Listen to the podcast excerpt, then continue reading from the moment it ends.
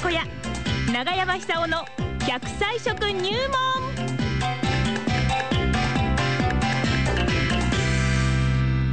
さあそれでは奈良浜出身食文化史研究家長寿食研究家永山久夫さんにお話を伺ってまいりましょう今日はどんな話が飛び出してくるんでしょうか楽しみです長山さんもう笑っていますねおはようございいいですねます朝から朝から大きな声で笑ってねえ何がそんなに、東京は桜満いや、開そうでしょう。今満開なんですか、ええいいですね。あーそうですかまさに山笑う季節になりました。なるほどあいい表現ですよええねから私も笑ってます。笑ってます そうかそうかまあ、そういうわけでですね。そういうわけであのー日本は世界で一番、あのー高齢化比率高くなってる国なんですよえね。えええええそうすると、いろんな若い時にはない、中年にはない、いろんなこう体の変化があって起こり、起こったってこう仕方ないと思うんですよ。はいはいその中で一番怖いのは、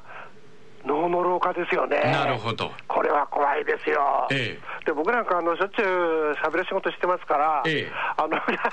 記憶障害とかそういうのこの本当に怖いんですよね。あれとかそれとかねでそれでですね、ええどうやったらそういう物忘れとかいろいろこう防ぐか、こうしょっちゅういろいろこう世界の研究論文やなんか今飲め簡単に読める時代ですから、はい調べてるんですけども。なんかね、食べ物で、これはもう定番にした方がいいんではないかというものがですね、あれなんですよ。あれそれこそあれです。あれあれ日本人の大好きなあれです。なんでしょおしょあのーお昼にそれ食べる人多いじゃないですか、う、はあのお勤めの方なんかも、あはいはいあれです、あれま今やもう、これはもともと日本にはなかった料理なんですけども、はい今やも何うですか国民食ですよね、うんカレー黄色いあがれです、黄色いああれ、じゃあじゃあカレーじゃないですあかそうです、そうです、カレーなんですよ。カレーはカレ喋んなのんにですやっぱり、ね、あれはサレドカレーなんですよ。なるほどで、カレーの色素、あの黄色いあの色に特徴あったもんですけども、ええあの黄色い色素っていうのはあのウコンですよね、ターメリックです。はいで、ターメリックの中の特にあの黄色い色素っていうのは、クルクミンっていうんですけども、はいこれ、非常に細胞が酸化して、老化してしまうのを防ぐ働きが強いと。ええであのこれはあのまあいろいろなデータが出てるから本当だと思うんですけども、インドの方っていうのはあの認知症が少ないらしいんですよ。あそうなんですかそうなんです。あの普段からあのカレー料理たくさん食べる習慣あってそれが役に立ってんではないかと見られてます。はあ確かにですね、ええあのクルクミン、まあ、その他いろんなあの香辛料使われているわけですけども、香辛料って大概、あの赤だったり、あの強い強い色してますようね、んで特にあの暑い国のお香辛料、特にあの色素が強いらしいんですけども、はいこれは紫外線余計に、その材料自体が自分で体内で遺伝子を守るために作ってるわけですよね。それは抗酸化成分、まあええいろいろあるんですけども、あのウコンの場合ですと、クルクミンという抗酸化成分です。これ考えてみると、昔から日本人使ってきたんですね、こはの色素あ自体は。そうなんですかそうなんです。はいあの特にあのたくあんつけるときに、はい昔から使ってきました。黄色いですもんね黄色いです。はいであのあんまり黄色いと独々しく見えてするんですけども、実はあれ、あの伝統的なあの付け方してればあれ、ウコンなんですね。うんうんうんですから、カレーと同じように、そういう効果もあの期待できると思います。はいで、そういうわけでですね、えーカレーというのは、あの日本人が大好きじゃないですか。うんで、やっぱり日本人が大好きなものっていうのは、あの成分的にいろいろこう分析してみますとですね、えやっぱり長生きに関係のあるような成分が少なくないんですよ。はいはいはいはいはいはいでカレーっつったらあの子供たちがまず好きだし、うんお年寄りがまず好きだし、はいあの勤められてる方もお昼にあのおランチ食べるときカレー選択する方も多いと思うんですよそうですねええですからそういう点で言ったらですねカレーっていうのはあの日本にはこれから寿命を延びていくいくと思うんですよ、ええそうするとますます認知症が増えていくと思うんです、ええとにかく10年後になりますと4人に1人が認知症なんではないかと言われてますそんなにそんなに多いんですよだからはあ国民病っていうか、まあ、これ、病気じゃないと思うんですけども、ええだから今のうちからですね、はいなるべく脳細胞の老化を防ぐような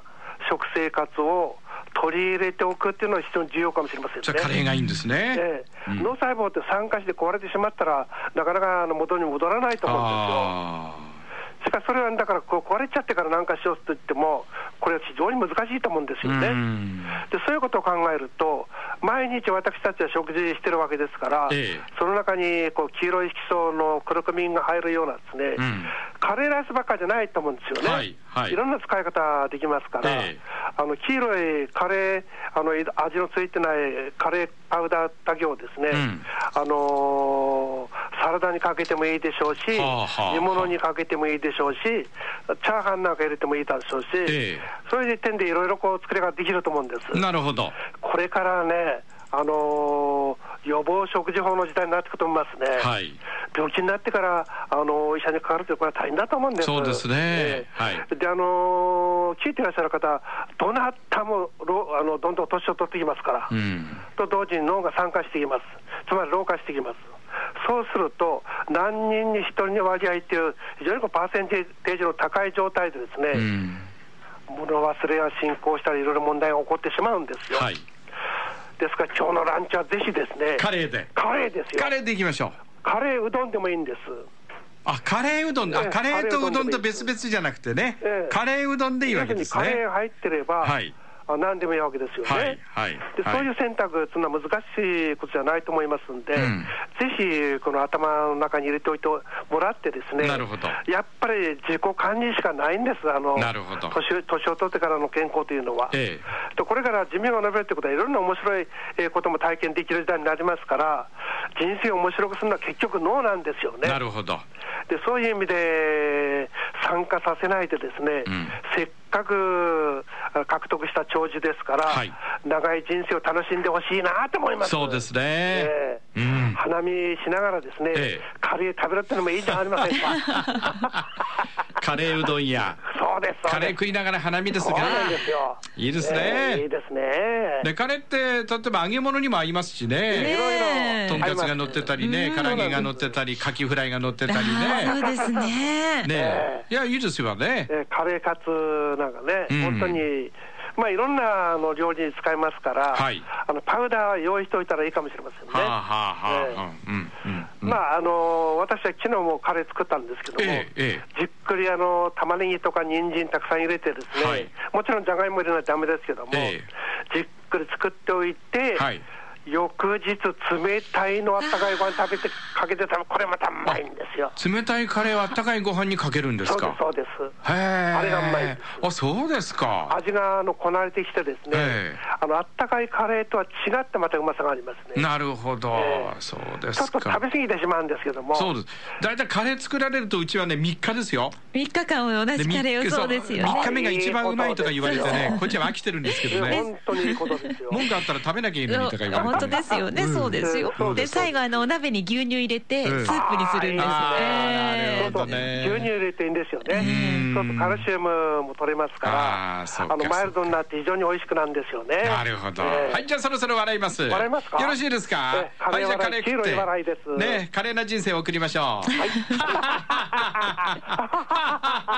ありがとうございました。ありがありがとうございました。はい、奈良浜市出身食文化史研究家長寿食研究家永山久夫さんにお話を伺いました今日はねカレーの紅葉でございました